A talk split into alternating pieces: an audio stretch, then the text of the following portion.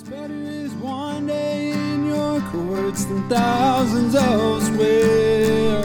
You're listening to an audio teaching from Cross Connection Church Houston. We're a small church located in Pasadena, Texas, and it is our mission to save the lost, equip the saved, serve both the lost and saved, and to send the equipped. To this end, we teach through the Bible on a verse by verse basis, starting at the beginning of a book and working until the end. If you would like to learn more about our church, you can find us at connectedtojesus.org or check us out on Facebook at Cross Connection Church Houston. We pray that this teaching would grow you in the grace and love of Jesus Christ our Lord.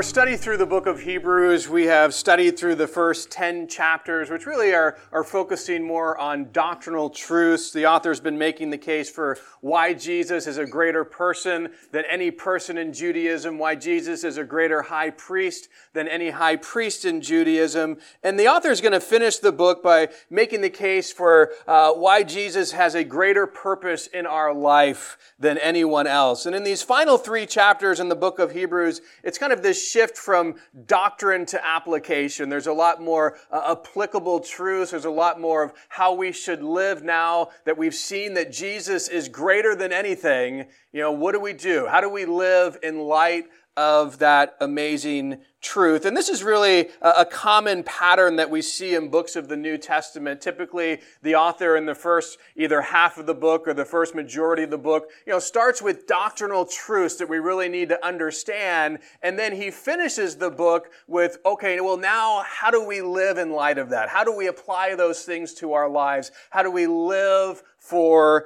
Jesus Christ? And so, you know, when you're given a lot of challenges, that you're commanded to personally apply to your life, like the challenges that we'll see in Hebrews chapters 11 through 13, there's a truth that is an essential thing to understand. I think a truth that's so important before you start to apply these commands to your life, a truth that I'm sure many of you have already known, been encouraged by in the past, but a truth that I think we often forget or a truth that we just, you know, stop putting into practice uh, when we're trying to live out what God has commanded us to do. And I think it's just a great truth to be reminded of, or just a great truth to hear for the very first time as well. And so this morning, I want to share this truth with you before we continue our study in Hebrews, before we start getting into all these practical challenges that the author wants us to apply to our lives, and we feel kind of the weight of that as we're thinking about how we do all these things. This truth, I think, is just such an important thing to, to understand, to be reminded of, to grasp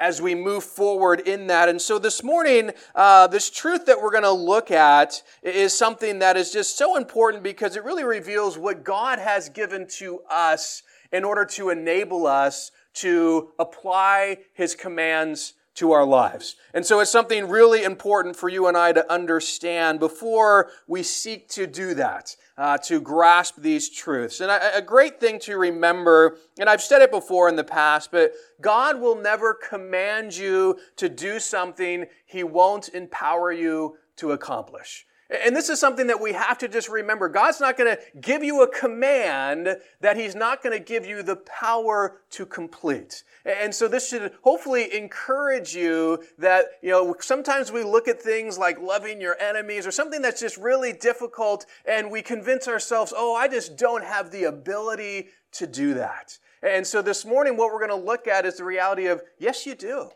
Yes, I do. God has given us what we need to follow the commands that he's given to us. And so this important truth that we're going to look at this morning is in 2 Peter chapter 1 verse 3 and 4. And so let's start by reading those verses. As his divine power has given to us all things that pertain to life and godliness through the knowledge of him who called us by glory and virtue, by which have been given to us exceedingly great and precious promises, that through these you may be partakers of the divine nature, having escaped the corruption that is in the world through lust. So in these two verses, Peter gives us three wonderful encouragements. Three encouragements that reveal to us what God has done for us. Three encouragements that we need to know that will help us apply the challenges, apply the commands of God's word to our life. Now, the first encouragement these verses give us is that God's divine power has given us all things that pertain to life and godliness. Something important to note is almost all the challenges that the Bible gives us can kind of be placed under the banner of living a godly life. For example, when we're challenged with an area of our life that needs to change, that the change that we're, you know, looking at is a change that will help us live a godly life. When we're challenged with how we should live in different relationships, like a marriage relationship or a parenting relationship or, or some kind of friendship, we are ultimately being challenged of how we can live a godly life in those relationships. When we're challenged with sins that we need to stop doing, that challenge is to remove those sins. Why? Because they're hindering you from living a godly life. And so when Peter speaks of life and godliness, one of the main things he's referencing is just living a godly life, which is something that encompasses the majority of the challenges that the Bible gives to us when it gives us commands that we, we are to obey. Now, what Peter reveals here about living a godly life, hopefully to you, I know it is to me, a huge encouragement. He tells us God's divine power has given us all things that pertain to life and godliness. And I just want to break this down so that we really just grasp what Peter's saying here because it's such an important truth that should re- help you recognize what God has given you to help you do what he's called you to do. So first Peter says God's divine power. You know, power is something that in our world lots of people are interested in. We are entertained with watching characters that have superpowers. You know, you look at the biggest blockbuster movies of the, the last several years are all Marvel movies, you know, dealing with, you know, individuals who have these special superpowers, whether it's super strength or super speed or, or some kind of, you know, super ability that makes them more powerful than others. And, you know, you have these people people that watch these movies and then they get into these debates as to, you know, which one of these people are, are more powerful. Is it Captain Marvel? You know, is it Captain America? Is it Thanos? Is it whoever, you know? Uh, but the reality is these are just fantasy characters. They don't really exist and therefore they don't really have any superpower at all. But there is someone who is real that has an even greater power than the superpowers that are in these Marvel movies. He has divine power. God has limitless divine power. His divine power is so powerful that he can create things out of nothing. You know, in the book of Genesis, chapter 1, this is the, the amazing thing that we see. God just speaks, let there be life and light, and boom, there it is. God speaks and planets are formed. God speaks and, and these things are made, the power that he possesses. You know, as we look through the Gospels and we see the miracles of Jesus, we typically think, what amazing power. The power to take a blind man and give him sight. That the power to take a dead man and raise him back to life. But you know what's even more powerful than healing a person? It's creating that person from nothing. Charles Spurgeon has something to say about God's divine power. He says this Divine power what stupendous issues are grasped in that term, divine power.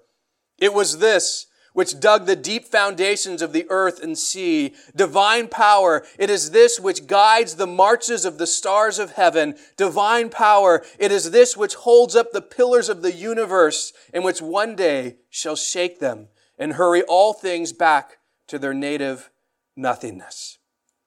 Something that you and I need to understand is there's no power anywhere close to God's divine power. Satan's power is nowhere close to God's divine power. You and our power is nowhere close to God's divine power. If we were to take all the power of every single person to ever exist and combine it all together to make this superpower, it still would be nothing in comparison to God's divine power. God's divine power is so vast that really is kind of beyond our ability to fully comprehend it. But you know, one thing that we can comprehend is that it's the greatest power in the world. Nothing can match it, nothing can overcome it. And Peter tells us that God's divine power, this greatest power there is, has given us something. And since nothing is more powerful than God, if God gives us something, there's nothing powerful enough to stop that from coming to you.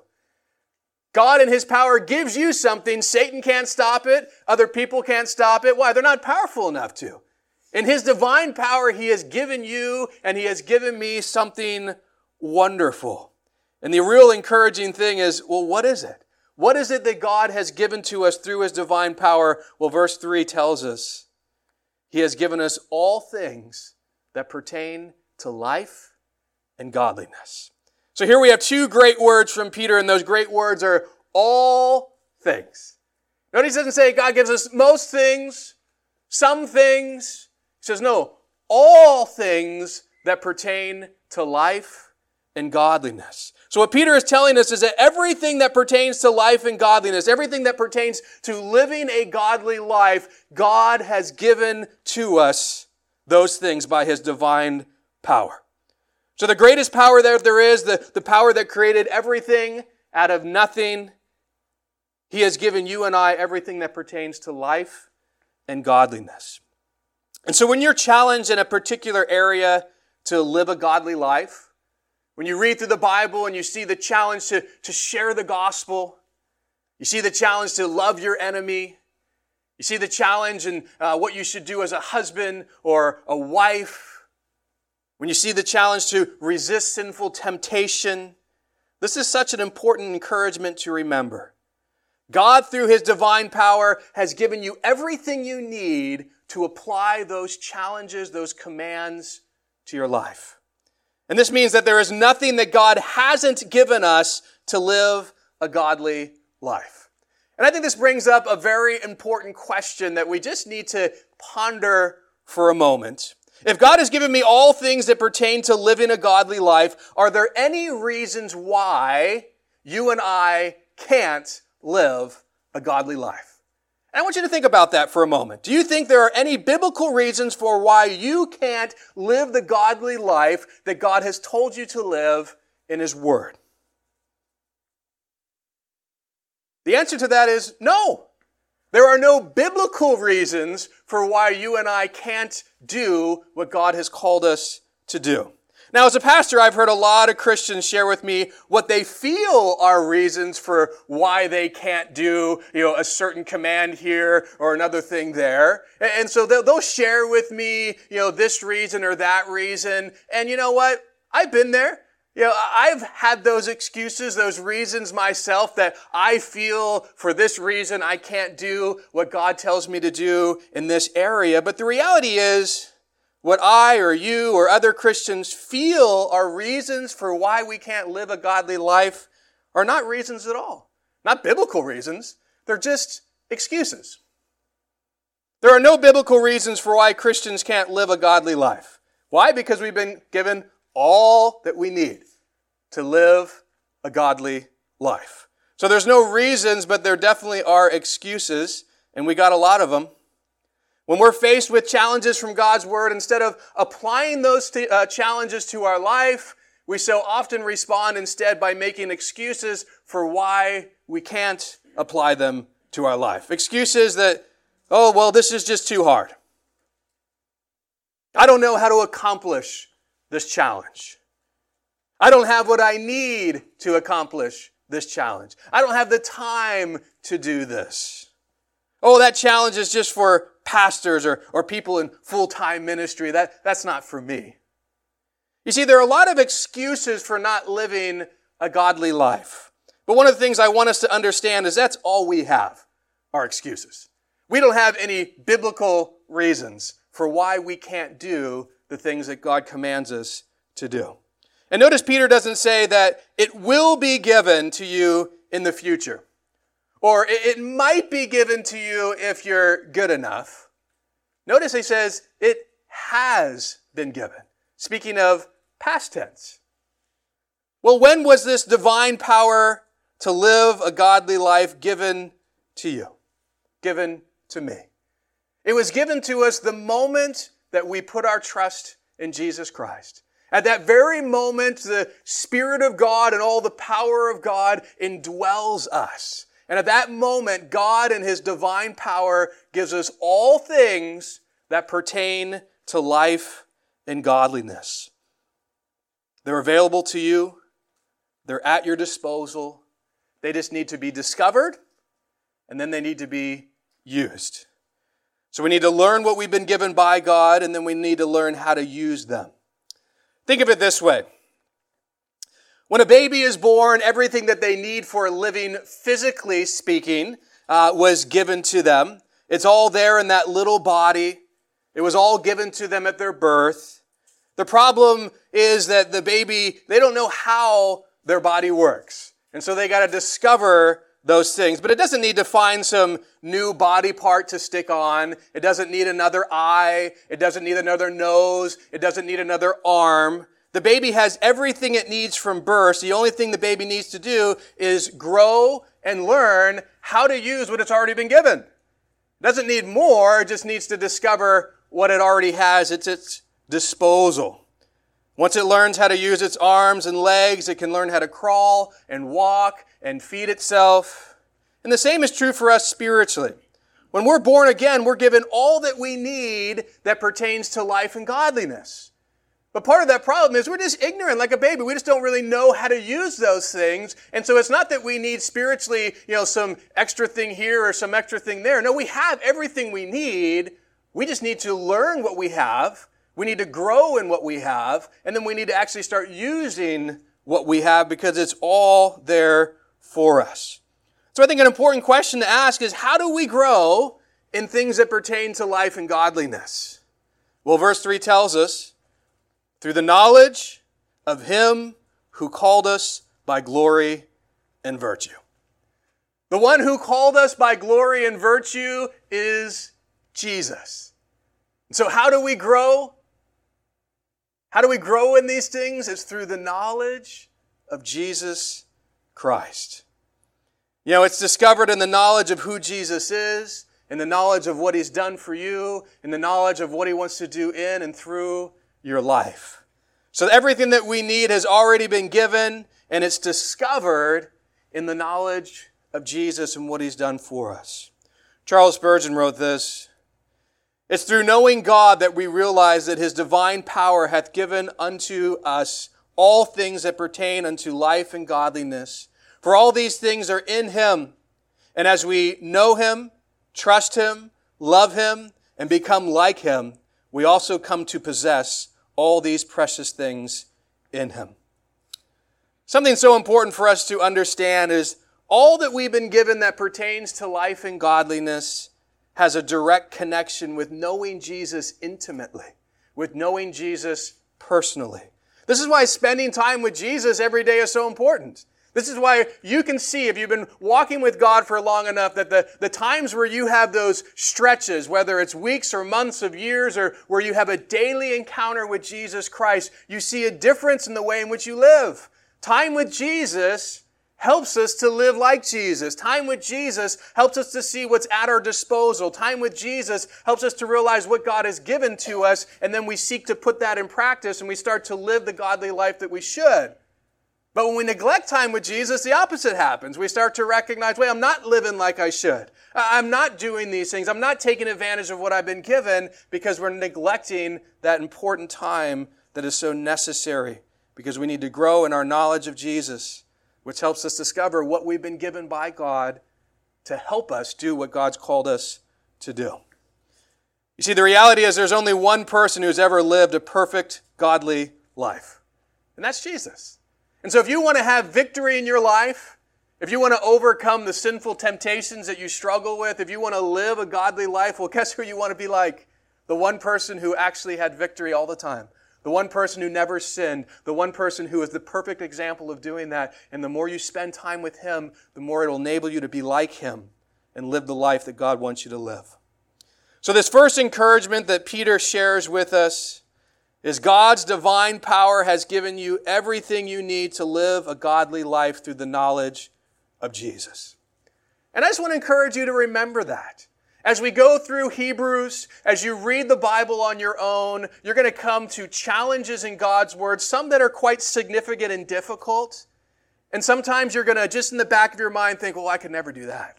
That's way too difficult. That's way too hard. You know, love that person. No way. You know, God, you don't understand how hard this person is. You know, let all those things subside and remember this truth. God has given you all things that pertain to life and godliness. He's given you everything you need to live a godly life. And so those are just excuses. Those are just lies. Those are things to try to hinder and keep you from doing what God's called you to do. And don't believe them. You can accomplish the challenge because God's given you everything you need to do it. The second imper- uh, encouragement that Peter shares with us uh, is in verse 4. It says, By which have been given to us exceedingly great and precious promises. So here's another wonderful thing, another wonderful encouragement that, that Peter reveals that God has given to you and to me. He says he's given to us exceedingly great and precious promises. A promise is an assurance that something will be done for you. And Peter's telling us that God has given us many promises, many different assurances of things that He will do for you and things that He will do for me. But notice how Peter describes these promises from God to us. He says they're exceedingly great and precious. Oh, what a wonderful way to describe the, the promises of God. These are not just great, they're exceedingly great. These are precious. These are things that you should hold and value greatly because of it. Charles Spurgeon writes this about the exceedingly great and precious promises of God. Many things are great which are not precious, such as great rocks which are of little value. On the other hand, many things are precious which are not great, such as diamonds and, and other jewels, which cannot be very great if they be very precious. But here we have promises which are so great that they are not less than infinite and so precious that they are not less than divine. So you and I have an assurance from God that He's going to do exceedingly great and exceedingly precious things for us. Now, a promise is only as good as the person who is giving the promise to you.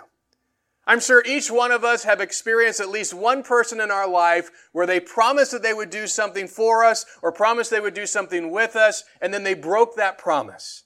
And what happens when someone breaks a promise and breaks another promise and breaks another promise is we don't believe their promises anymore.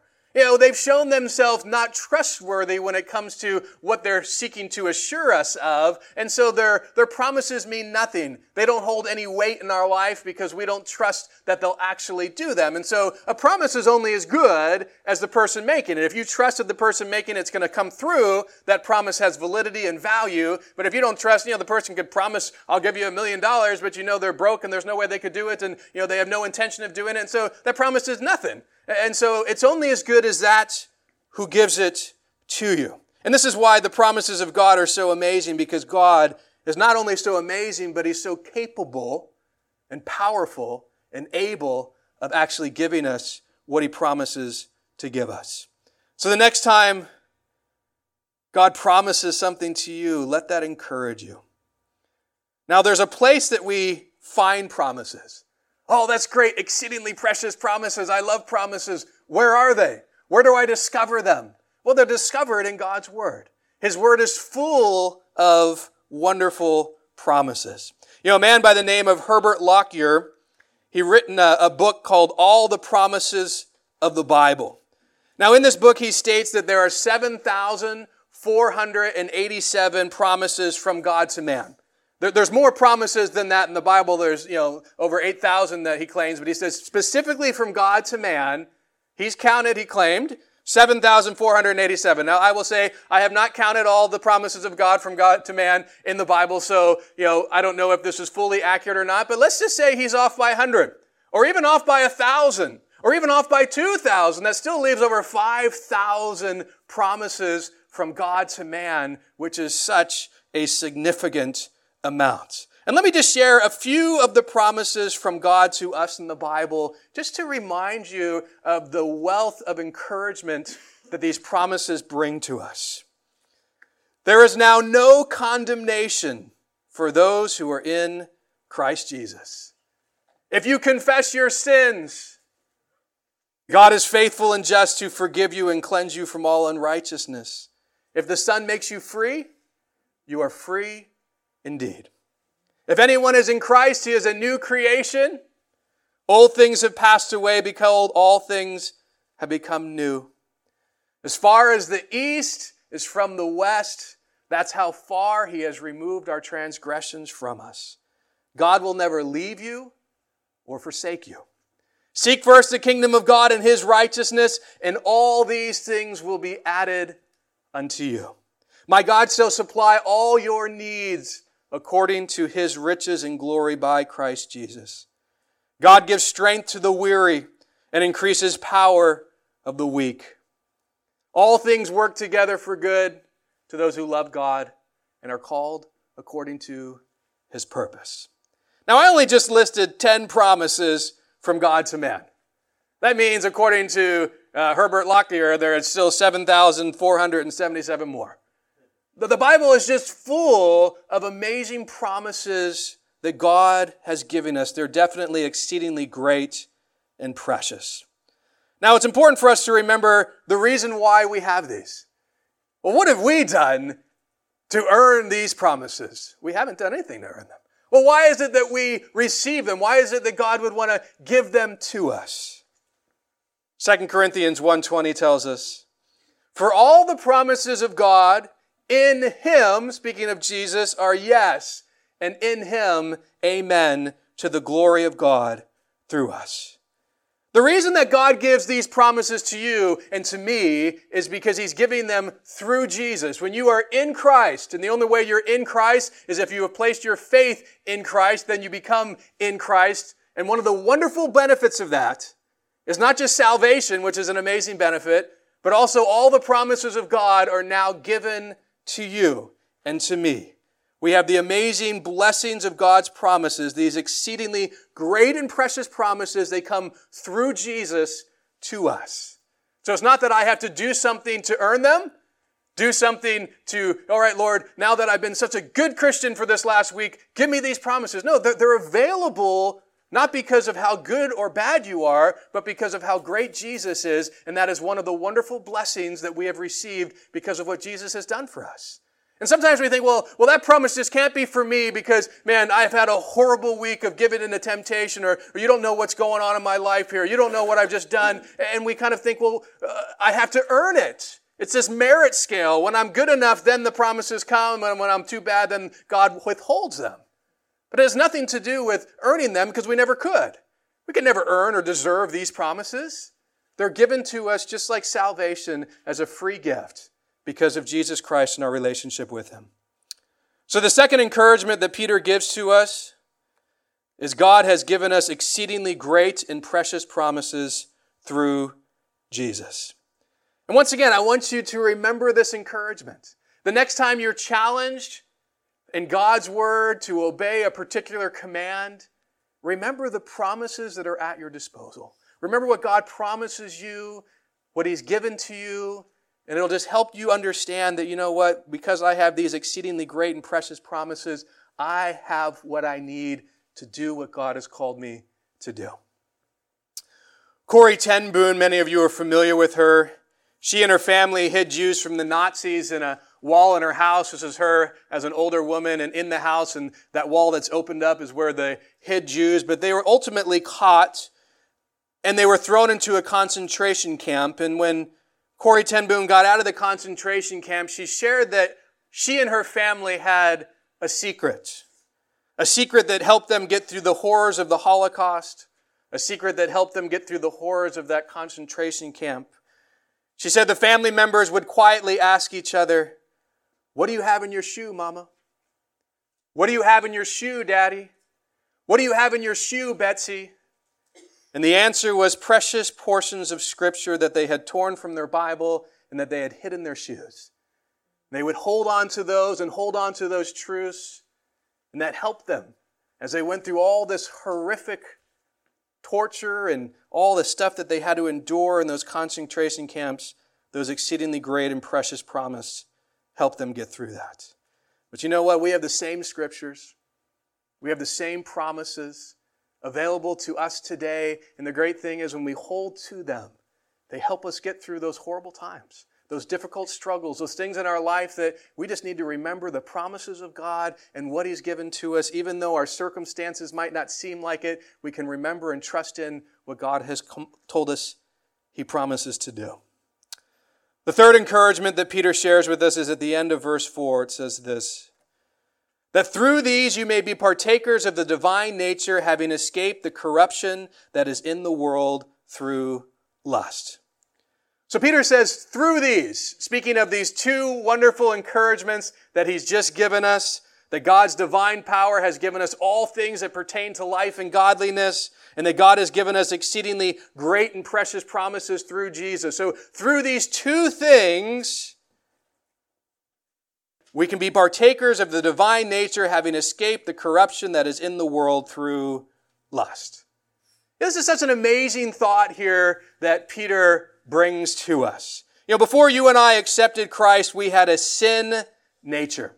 And because of our sin nature, we were bound to the corruption, the sinfulness of this world through lust. But you and I accepted Christ, something amazing happens to us. We're given a new nature, a divine nature, a godly nature. This is why the Bible tells us in 2 Corinthians 5:17, if anyone is in Christ, he's a new creation. The old things have passed away. Behold, all things become new. You see, the way for us to escape the corruption of the world was that we needed a new nature. That sinful nature, that thing that drove us and, and kept us bound to the corruption and the sinful things of this world, we needed that nature to be changed. We needed to become a new creation, and that's something that when we accept Christ happens to us. And it gives us freedom from the thing that we were bound to and enslaved to, which is our sin to this world. So, the third encouragement that Peter gives to us is God has given us a new divine nature through Jesus to help us escape the corruption of the world. Now, the amazing thing is that with a divine nature, you have everything you need to live a godly life. With a divine nature, you have all the promises of God at your disposal. That's why Peter says, through these promises, through this ability to live a godly life, we may become partakers of the divine nature. To partake of something means to share in it, to take part in something. And the question we need to ask ourselves is, are we going to be partakers in what God has freely given us? Are you going to partake and utilize the promises that you've been given? Are you going to partake and utilize all that God has given to you through His divine power to live a godly life. You see, it's there for you. It's there for me. But we have to partake of it. We have to utilize it. Alexander Maclaren wrote this We may have as much of God as we will. Christ put the keys of the treasure chamber into our hands and bids us take all we want if a man is admitted into the vault of a bank and told to help himself and comes out with one cent, whose fault is it that he's poor? God has given us everything we need to live a godly life. God has given us exceedingly great and precious promises. God has given us a divine nature. But you and I have to partake of it. We have to utilize it. We have to take advantage of those resources. And if we don't and we find ourselves not living a godly life, not obeying God's word, it's not the fault of God. It's the fault of us. He's given us everything we need. The reason it doesn't happen is because we're not taking advantage and utilizing and trusting in and relying upon all that's at our disposal. So as you're challenged by God's word, Remember these three wonderful encouragements of what God has given to you because they reveal that God's given us everything we need to apply His Word, to obey His Word, to live a godly life. And so, if you and I are not living one, if we're not applying God's Word, it's not because we don't have what we need, it's because we're not utilizing what God has clearly given to us. Please understand that for every command that God gives us in His Word, He gives us His divine power, His divine promises, and His divine nature to enable us to do them. And that's the wonderful truth. God doesn't command us to do things that He doesn't empower us to accomplish.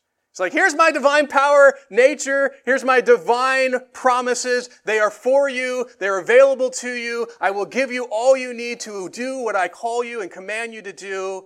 You have everything at your disposal. Just trust in it, rely upon it, walk in it, and watch how I change your life. Let that encourage you this morning. Let it give you hope that, you know what, I can live a godly life. I can apply these difficult portions of Scripture. I can overcome the sin that's been a nag and struggle in my life for so long. God has given me all I need. I just need to go partake of it. Watch then what His divine power, what His divine promises, what His divine nature does to enable you to live the life He's called you and I to live. Let's pray.